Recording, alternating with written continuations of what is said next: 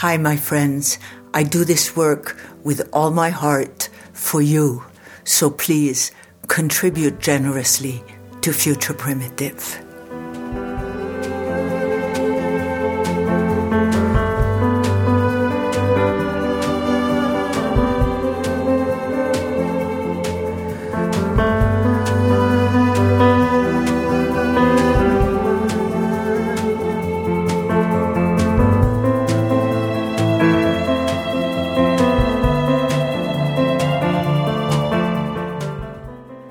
My friends who listen to Future Primitive. I'm on the phone today with Eugenia Bone. Her writing has appeared in the New York Times, the Denver Post, Saveur, Food and Wine, and the National Lampoon, amongst other publications. She is the author of Mycophilia, hailed by the New York Times as a delicious, surprising, and dizzyingly informative book, and of well preserved recipes and techniques for putting up small batches of seasonal foods. She lives in New York City and Colorado, and presently I'm holding in my hands her latest book called The Kitchen Ecosystem integrating recipes to create delicious meals.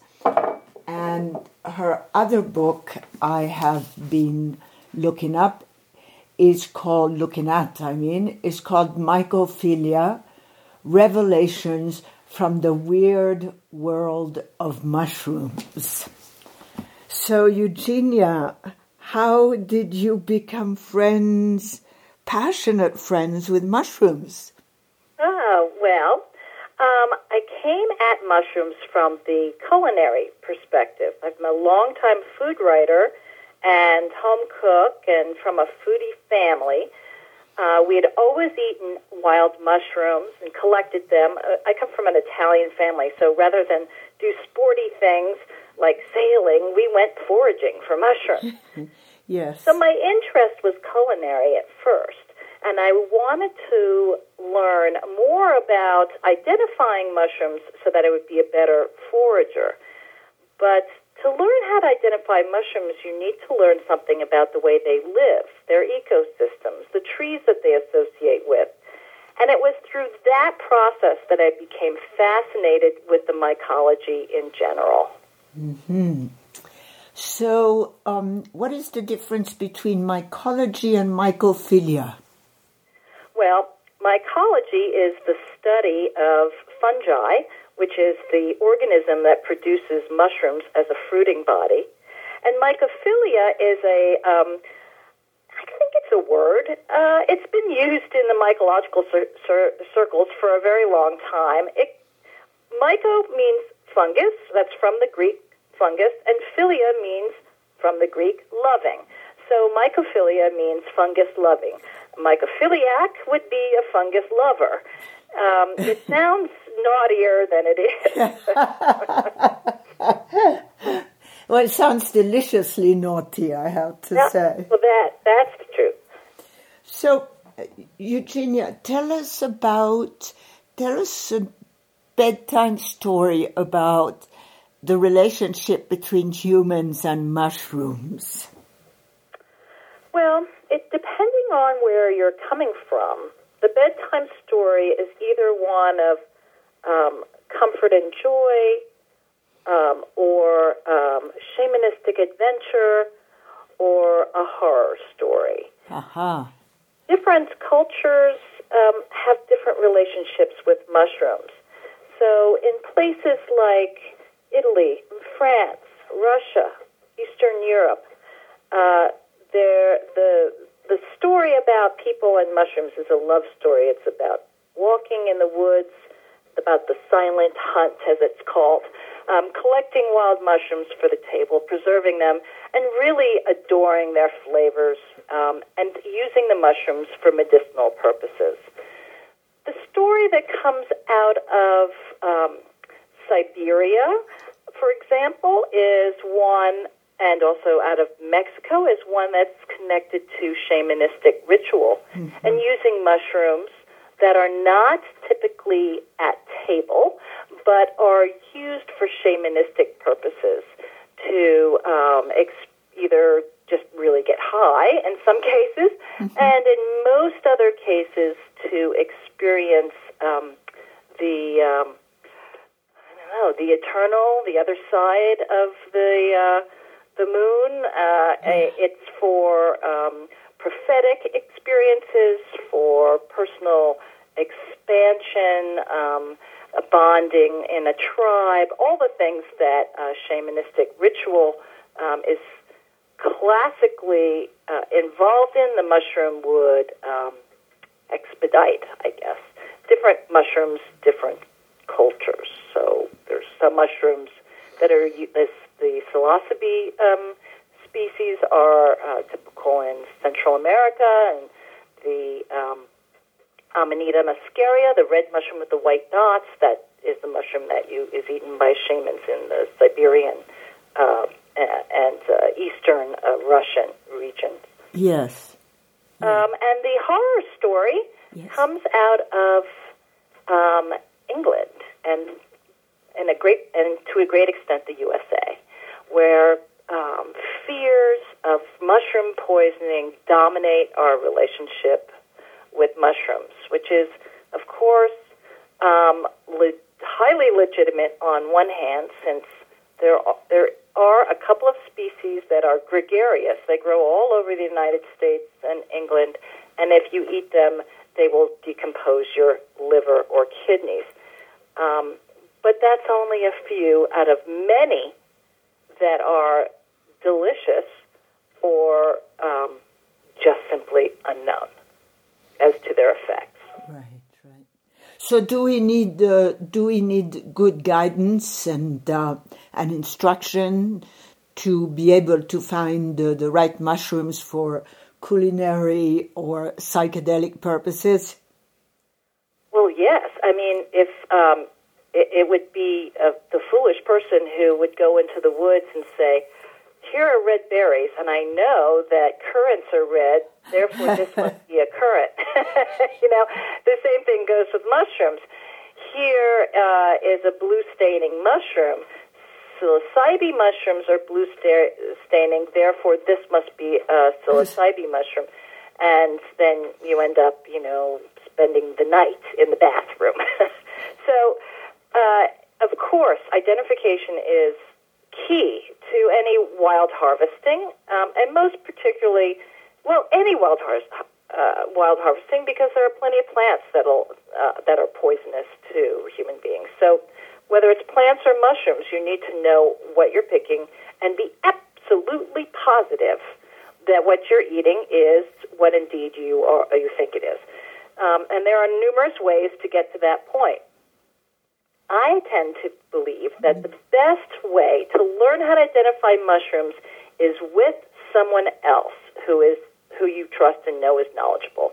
For example, join a local mycological society, go on the walks, and uh, the scientists uh, who are in, at present will identify the mushrooms. And why that's important is because if you see the mushroom in its habitat, it's much easier to imagine it or to or to um, extrapolate on uh, old uh, specimens or younger specimens or specimens that have gotten somehow bungled up by uh, twigs and sticks versus a picture which is like a snapshot in time and hardly represents what you're going to see out in the wild. I was intrigued that you said in your book there are many species of mushrooms in New York City. New York City? Yes, yes.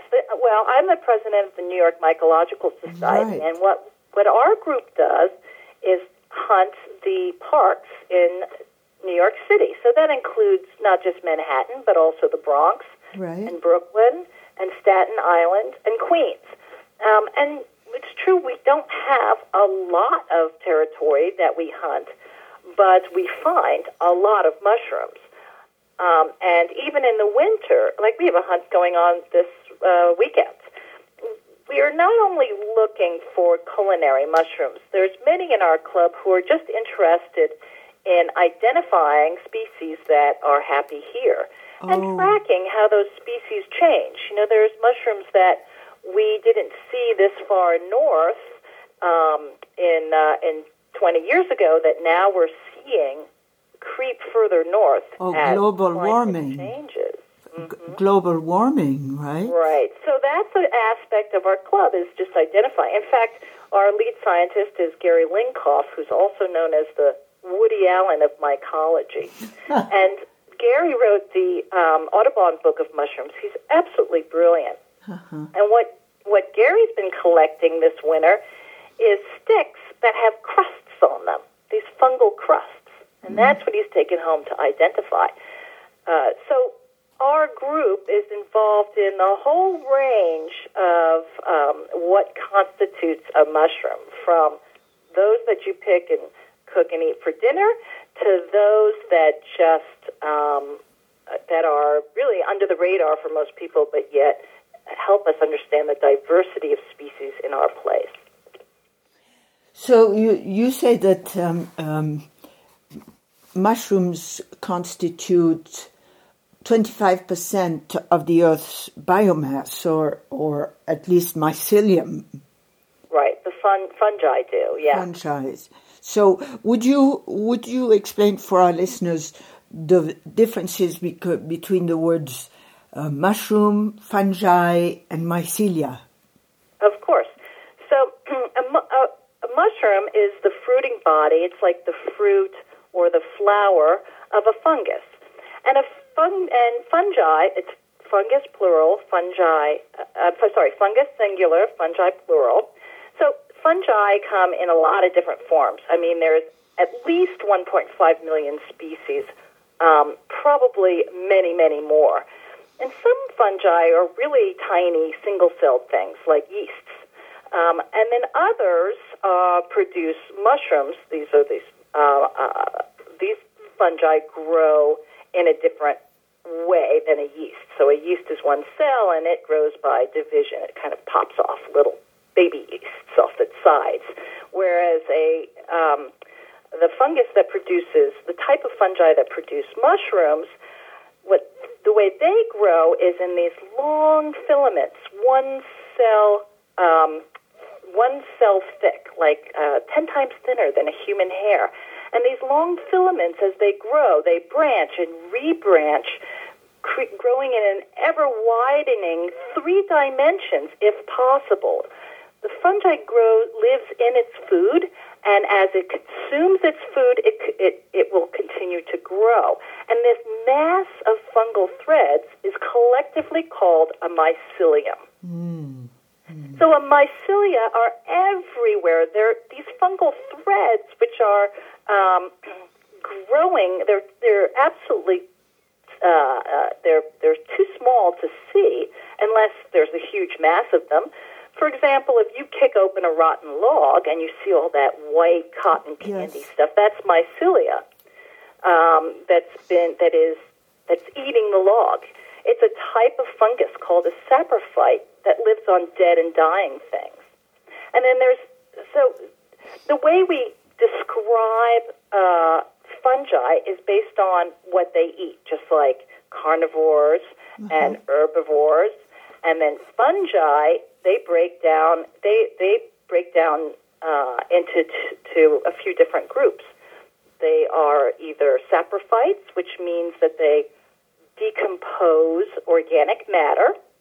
So, like a mold is a saprophyte, a saprophytic fungi, and so is the fungus that produces uh, oyster mushrooms, which we love to eat. Yes, yes. So what they do is they eat all this dead and dying stuff, uh, mainly uh, plant matter. And if it weren't for saprophytic fungi, we'd all be buried under miles of plant debris. And then there's the kind of fungi that live in association with plants, um, and they're called um, they're uh, mutualists. So they have a symbiotic relationship with trees, and so our favorite mushrooms like uh, porcini and chanterelles and truffles, the um, the mycelium lives on and in the roots of certain types of trees. So that's why we only get those mushrooms wild because you'd have to plant an orchard in order to um, produce a porcini mushroom, since it needs its tree host in uh-huh. order to live. And then there's others. There's parasites, particularly para, uh, fungi that are parasites of insects. And there's endophytes, fungi that live between the cells of all green plants, all green plants, and always have. Uh-huh. Very interesting phenomena. Yeah. So uh, it's what you say everything that lives is plural. And particularly, mushrooms are all about relationship. Yes, well, they have to eat something. Um, and the relationship with what they eat is either one that where it's a give and take, or it could be parasitic, where as the fungus is um, taken out its host. You know, it's and what's so ironic, of course, is that we put our we we try to make these designations like um, this is a parasite and that's a mutualist in the relationship the critter has with other organisms. But these are boundary lines. These are definitions that we've created, and nature just does not color in the lines. yes, exactly. So there's a lot of crossover where you can have a fungus that lives in a in a benign mutualistic relationship with a tree, and then something kind of goes wrong with the tree that, the, or something happens to the tree that the fungus doesn't like, and then all of a sudden it becomes a predator. It's sort of like a cow suddenly becoming, you a know, wolf. going from eating grass to eating rabbits. so it's fascinating because in the, in the same way that you study uh, ecosystems, you probably study adaptability in ecosystems yes, because of course the a, a system is only as healthy as its uh, div- diversity. You know that defines health is diversity, and that diversity is over time more and more interdependent. So when we say that there's that 25% of the Earth's biomass is fungi, this is fungi that is connected to all these other mm-hmm. organisms. Mm-hmm. You know, it's a it's a wonderful notion that there really are no border lines between um, many species, that ultimately everything is connected. It's imagine it's like the six degrees of separation uh, taken to a biologic level, to a planetary level, even. Well, how has it changed the way you look at yourself and and other human beings to be studying mushrooms? Well, and it was the study of, know, I was just getting into biology. I'll tell you, that's the bottom line. And I, I, I wish it weren't such a difficult subject because, to learn because um, what's happening in biology is so fascinating. Um, for example, I got interested in fungi and then and all aspects of its of mycology, right? But then one aspect that was very curious was wanted to know about the fungi that live on and in me. Yes, Lynn Margulis.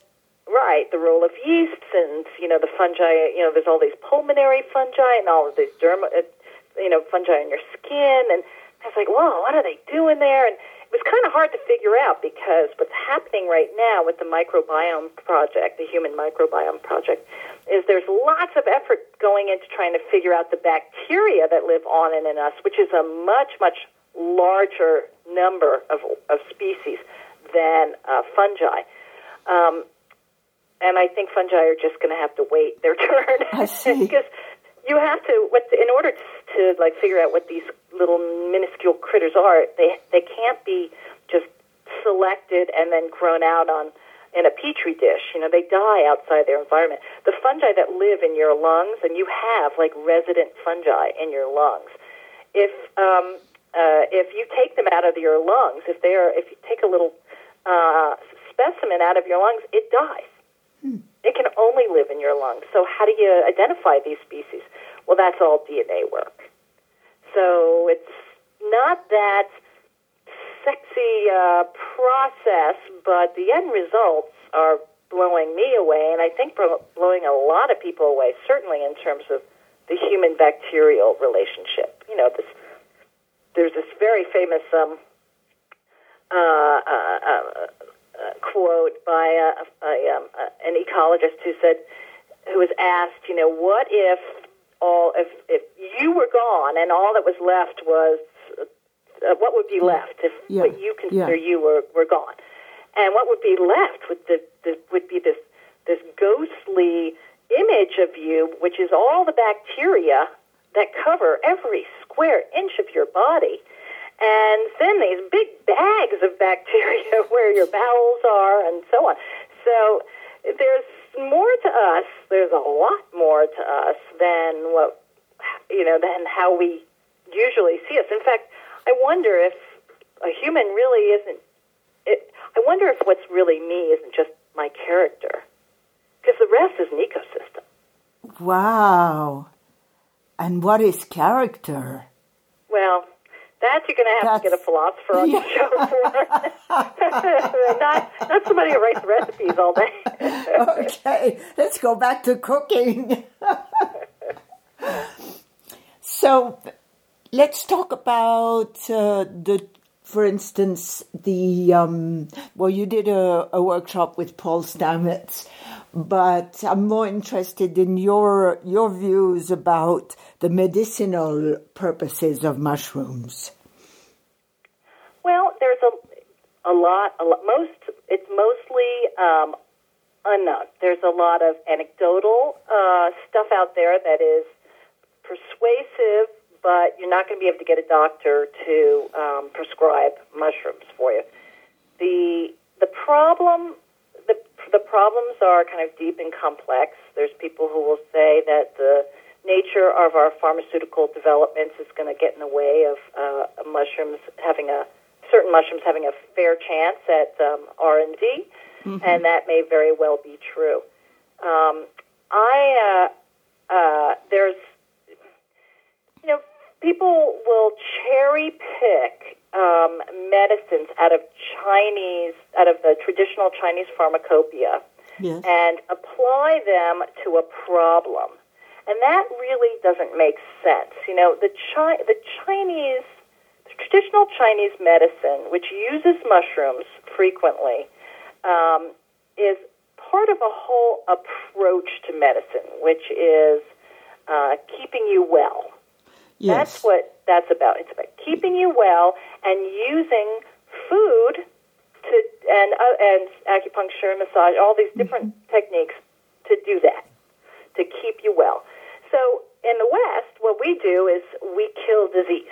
It's a different approach, um, not without its merits, but that's what we do. So if you have a disease, to just to say I'm going to take this mushroom, which has been used to uh, to help uh, keep people well who have uh, liver problems in China, I'm going to use that to treat my hepatitis. You know, it's not the same. they're yeah. not par. It's it, you know, it's not parallel. You can't really. Well, or rather, they are parallel, but not meeting the two ideologies. So you can't really just transfer um, traditional Chinese medicine practices to the uh, to attacking uh, or curing specific disease. That said, people who develop protocols of their own um, using mushrooms speak very highly of the results. For example, the use of chaga as a um, uh, as a method to keep one's immune system um, primed. It's I think it's supposed to stimulate your T cell production so that you're always pumping these killer cells, and as you bump into things that you shouldn't have in your body, mm-hmm. they do their job. Um, and there are protocols used in other countries that uh, haven't met FDA requirements here, again, for whatever reason. I don't know, maybe it's a conspiracy. I'm not against that train of thought. right. Um, but uh, like in China, Japan, maybe not China, but Japan, South yeah. uh, Korea, and Russia, um, extracts of shiitake are used as um, uh, as co-medications with uh, chemotherapy. Um, it's a uh, the the idea being that when you take the the when you're doing chemotherapy, you're you really suppress suppress your immune system, right? You're killing all this stuff Right. in your body. And the, the shiitake extracts, uh, there's two different ones that are used. Um, they help uh, buoy, uh, buoy your um, immune system so that you have a little bit of better chance of not getting uh, a secondary infection, which, if you have, you're going through chemo, can be pretty devastating. Well, I, I heard uh, the one time I heard Paul Stamets speak. He's he talked about his mother uh, being diagnosed with uh, breast cancer, and uh, him giving her uh, a mushroom recipe, cordyceps, and that uh, he that he knew that that helped her tremendously with recovering from the cancer.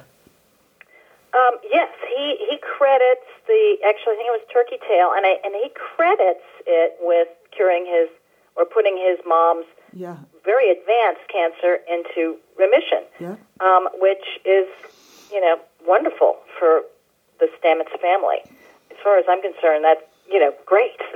Yes. I'm glad for them and glad for her, but um, it's anecdotal, and not everybody's cancer is the same, and. Uh, and I'm glad it worked for her, but there's absolutely no, you know, Yes. maybe it'll work for you. Yes. Wouldn't say don't try it. I mean, that's not my place to do, but Right, it's right. just, you know, it's it's like me saying, yeah, I cured my breast cancer with turmeric.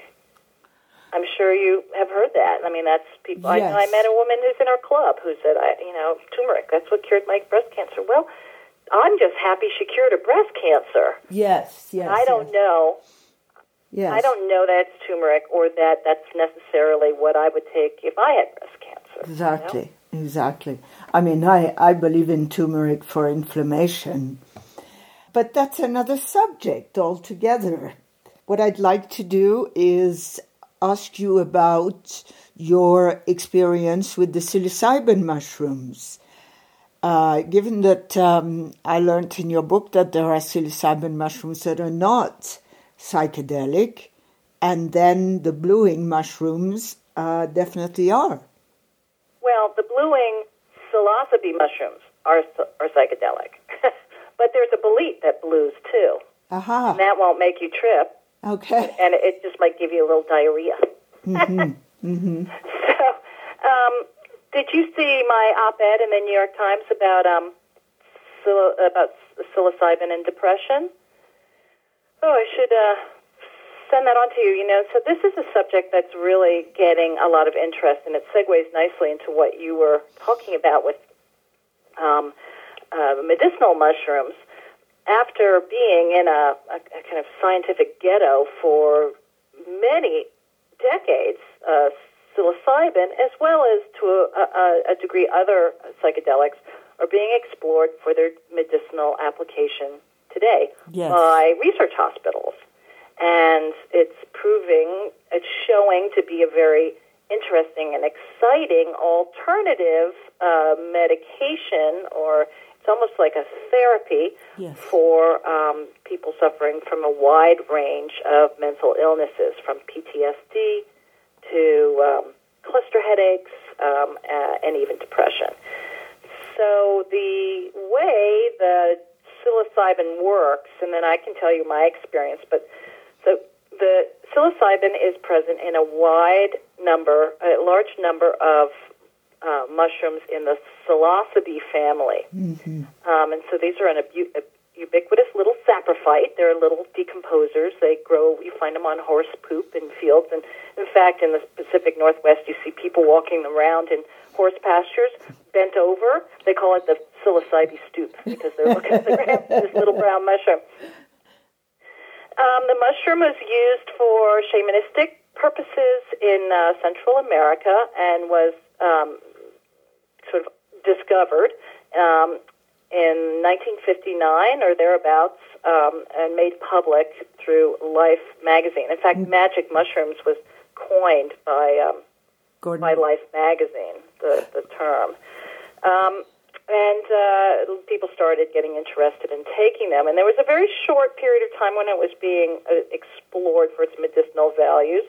Um, but then it, the, the mushroom got swept up in the um, uh, in the Nixon administration drug counterculture freak out, and so it got scheduled along with LSD and Yep. and I think other you know DMT and so on um, with heroin. Uh, psilocybin is itself, with psilocybin is the the the um, active component of the psilocybe mushroom. Psilocybin itself is not dangerous. What's dangerous is how you may behave on it. So you won't die from eating uh, magic mushrooms, but you may if you take off all your clothes and jump up and down on the hood of a police car. so that's the difference. You know, when we talk about a psilocybe death, what are we really talking about? It's not from a heart attack, from a, a, a tripping experience, Right. From walking into traffic because you think the cars can't hit you. Yeah. That exactly. kind of thing. Yeah. So the way the magic mushroom works is when you the the blue stain. What it really so psilocybin is this chemical that um, is in the magic mushroom. When you eat it, whether it's dried or you're cooking in an omelet or make a tea, it metabolize your it metabolizes in your body into something called psilocin. And psilocin has a very, very similar, similar chemical structure to serotonin. As a result, psil- psilocin is able to activate serotonin receptors in your brain. Um, and what's so uh, um, what's so interesting about this phenomena is that, well, it's like one um, author, Andy Letcher, said in a terrific book called Shroom years ago. He said, taking a psilocybin is a little bit like putting alien software into your computer and it works, just not the way you expected. Yes. Yes. So you, when you take the um, uh, the psilocybin and metabolize the psilocin, it crosses the blood barrier because your you know your brain thinks it's serotonin, activates those receptors, and depending on how much of the drug is in your body, you can have a range of experiences. The experiences usually last about four hours, not including a kind of building up and a kind of letting go time in the beginning and the end. So if you have a very mild dose, maybe you'll just feel kind of blissful um, and at peace, uh, laughter, that kind of thing, giggling. Uh, a little stronger dose, and you will um, experience uh, all kinds of sensory um, uh, manipulations. You know, you'll see things, you, you'll hear things that you don't normally hear, and, and you'll see things you don't normally see, and you'll even have these synesthetic experiences where you'll see smells, um, and you'll hear sights. It's very uh, exciting and interesting, and and uh, you know, beautiful if all is if you're not uptight and, um, and feeling negative for some reason. You know, you're in a bad place. Maybe you're like stuck in traffic. Wouldn't be a good place. Um, uh, and then uh, uh, a little stronger dose, or quite a bit stronger dose, and you can have what's called an entheogenic experience, which is leaving your body, um, really getting a perspective of the world in a much, much bigger way. This hasn't happened to me, um, but people uh, talk about um, having experiences about their role on earth and coming to terms with the um, universal plight of us all, being able to sort of see their own role in the circle of life. And it's very comforting to people who are in an end of life de- state, you know, and then depressed. They take the mushroom, these entheogenic doses of the mushroom, and they will, or the psilocybin, because it's in therapy uses it's only the synthetic that's used Right. and uh, they feel less like a why me and more a part of the cycle of life and more at peace with it, and so which is wonderful for them and wonderful for their families. Um, but for me, my experiences have been limited more. I've had some personal epiphanies. They're um, small and probably would be boring to most readers, except for one that I can think of that is more general. Um, Mm-hmm. So after a, a couple of hours of um, being able to see the the air uh, quiver behind a bee as it flew by, and seeing being able to see trees respire, uh, which really gave me a sense that there was so much more life around me than I noticed most of the time, and that in itself is humbling. Yeah. But as I as I was coming down, I decided to take a bath, and that's a time when I think middle-aged women like me can be pretty self-critical. And, I- was actually worried that I would give myself a bad trip. Yeah, yeah, and yeah. look at my waistline, and I, that would just send me over the deep end. Yeah. Um, but on the contrary, what happened when I was in the tub is I had this realization that my body was like a ship, and that was actually the real that it was taking me through life, and it was uh, it was my my carrier through this incredible experience called life, and and I felt this huge wave of gratitude, and I just was able to let go of all this stuff about my aging looks and all that bull, Yeah. and uh, the relief that I felt, the, that sort of sense of gratitude, and that I really didn't have to worry so much, be so, you know, self-critical about my waistline and all that. It was, it was a relief that I still feel today, and it's been years. That's wonderful. That's I think there should be a spa yeah. Self compassion. it would be the self compassion spa, exactly. Why get any surgery or expensive treatments? Just take the mushroom, and you'll feel better about your body. That's perfect, Eugenia. That's All right, it. so I'm just kidding around. I know, think it's- anybody it's- who might. It's fabulous. I think that's why I feel so good about my face. I mean, uh, similar similar reasons. Uh, the self compassion. Yeah, Yeah. yeah, yeah. And it's hard, you know. It's hard. It takes sometimes it can take years of therapy to get to the place where you find your compassion and your sort of sense of peace with things and your bliss. And I've got to tell you, the mushroom can be, Can be. some, you know, can be a shortcut yes. to that. Yes. Yes. Um, so that's one of the things that the um, researchers are exploring right now. What is it that this mu- this drug can do for us? What is it doing? What are the mechanisms? Under what circumstances? so we course. can uh, live and die better. Well, I I think so. I mean, but like any drug, you've got to be careful about who's taking it and who you know and who shouldn't be taking it because uh, just like pot can flip a child with a genetic predisposition for schizophrenia into a psychotic epi- episode. Yeah. So too, psychedelics might have that potential, and it could be very dangerous. So, you know, these are not. Second, I am advocating more research, and that it really, we really look at it seriously because they could be great, but let's know, let's know when they can hurt too. Good, good one. Set and setting, as my ex-husband used to say, long time Well, yes, ago. yes, Timothy that's, Leary. that yes. is key, right? Yeah. Leary came up with the right, I think, the right formula in terms of set and setting. Yes. Do you think your listeners know what we're what you're referring to? Excuse me. Um, so you're referring to the environment of the house, the location, Yeah, the and location. who you're with. and- Who you're with, and uh, and how much. Mm-hmm. I mean, that's really important.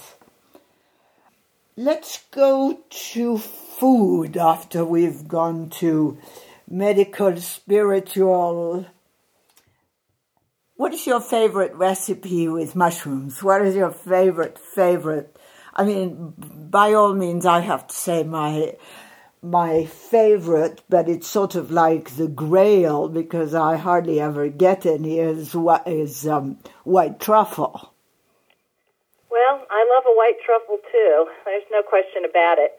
But I think for me, eating is also set and setting.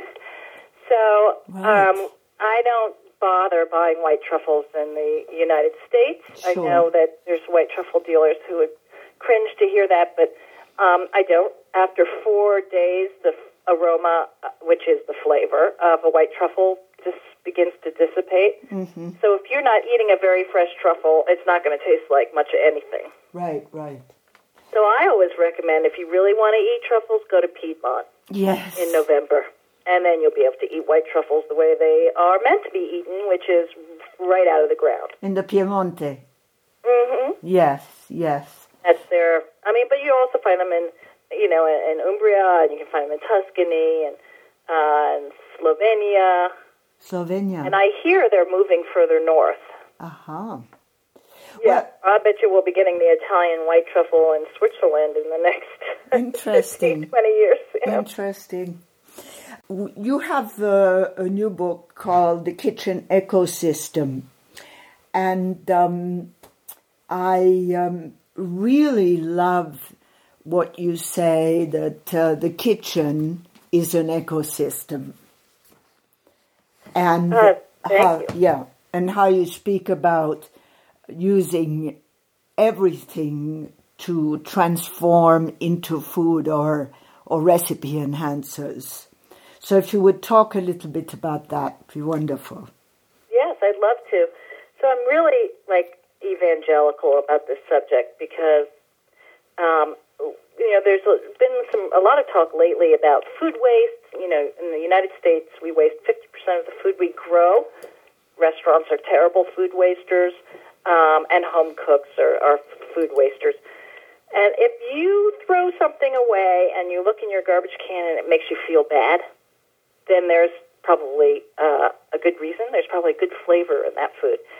So, what I try to do with the kitchen ecosystem is to take the values of the 20th century and update them for a 21st century lifestyle because we don't have the time to, to cook all day long and to create stocks um, and use all these byproducts and to um, can massive amounts of foods. But, uh, but those ideas is what produces the best flavored food, besides being efficient and thrifty and economical and sustainable.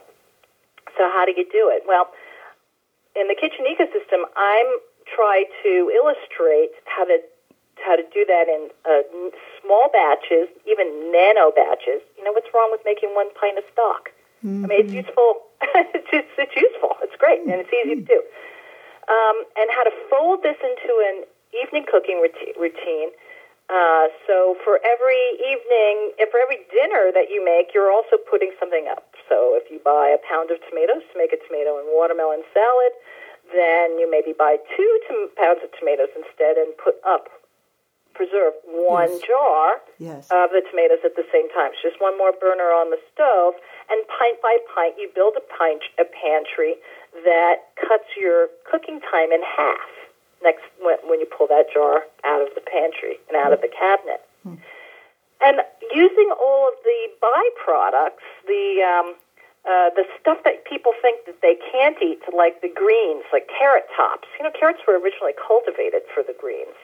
Um, and radish tops, the using the bones of their fish and poultry uh, and meats for stock, uh, the stems of mushrooms. Uh, Jacques Pepin used to, or I think he still does. He keeps a a um, milk carton of uh, a milk carton, uh, like the kind not with the little plastic nozzle, but the kind that opens at the top. Uh-huh. And he just puts in all the tips and ends from his weekly cook or a few days worth of cooking into that milk carton, and then either when he has bones or not, dumps it in a soup pot, covers it water with water, and makes stock. He makes a stock, a flavored stock that represents his cooking over the course of a few days, which I love. It's very individual. This is non-recipe cooking in a way. It's ultimately about expressing what it is you like to cook and what you care about, what your region produces, and what kind of money you have to spend, what your ethics are, and what your ethnicity is. That's so, So I tried to wrap all that up together in this book um, and provide it with uh, over 400 recipes.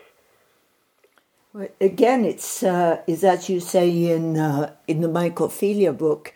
I is a community. So you're making stock, for instance, with the community of things that you've cooked in the last uh, in at your dinners and lunches. Exactly. That's a really great way to look at it. Actually, Joanna, that's very intuitive of you, and I think that integration is my thing. That that's my theme. That's what yes. gets me so excited. This connectedness whether you find it by doing the magic mushroom and realizing that you're connected to everything else on earth, or whether you do it with science and you learn about how there's fungi, fungal uh, mycelium threads running through everything made of wood in your house, yes. or whether it's by seeing pot. how one meal is connected to the next. A stock pot, whether it's in the stock pot. Yes, exactly, it's a metaphor, isn't it? I love that. I love yeah. that. It's uh, it's absolutely changed my way of seeing because, for instance, I don't compost, and so I felt I felt uh, shame about throwing half the asparagus in the or one third of the asparagus in the in in in the in the trash, you know. Yeah. But now you've changed my life. I don't have to feel ashamed anymore. Just throw it in the stock pot. Yeah. Oh, and asparagus, those woody asparagus stems, they make wonderful asparagus stock, which makes the best risotto. So then you have dinner halfway made. Yeah. Uh, you know, so it's this churn of the kitchen using all parts. You know, we, we need to just remind people how to do it. You know, the recipes are not really recipes, they're more techniques. And so it's the kind of thing that gets lost easily. But um, I think that the kitchen ecosystem is um, part. Maybe it's a little bit on the vanguard, but my guess is is that it it's a part of a much larger um, way of looking at cooking that home cooks not only care about, but that I mean you care about it for one could care about it for environmental reasons, but also it produces good flavor. Good flavor. This, yeah, and Pleasure. it's this irony that virtuousness actually equals flavor, which is sort of counterintuitive funny about that. Well, um, maybe I will make a sign and put it in my kitchen that uh, uh, says scraps and peels and bones. yeah, that is. You know, I love. I just taught a class in Chicago, and it was on. Um, it had three aspects. It was on being a kitchen efficiency, and it was use the whole food, which would be the, instead of buying chicken parts, which seems like it's more efficient for the home cook, but it's actually a ripoff because mm-hmm. you don't get the bones. And if you don't get the bones, then you can't make stock, which is dinner tomorrow night. So it's only efficient if every dinner is a discrete, from scratch experience versus an ongoing, continuous approach to preparing food. So use the whole food. That would mean when you get the radishes, get the tops. They're yes. delicious. Yes. Get the carrots, get the tops. They're delicious. and so on. You know, get the fish, get the whole fish so you have the bones. It take, doesn't take that much to fig, you know, it's easy to learn how to fillet fish. It's, it takes a couple of times, you'll mangle it a few times, but then you got it forever. Yes, yeah, I love I love how you say about crepes that uh, your first crepe would probably be kind of lousy. Oh yeah. But as yeah. the as the pan heats up and you get it, then they'll be more and more beautiful, and it's like everything.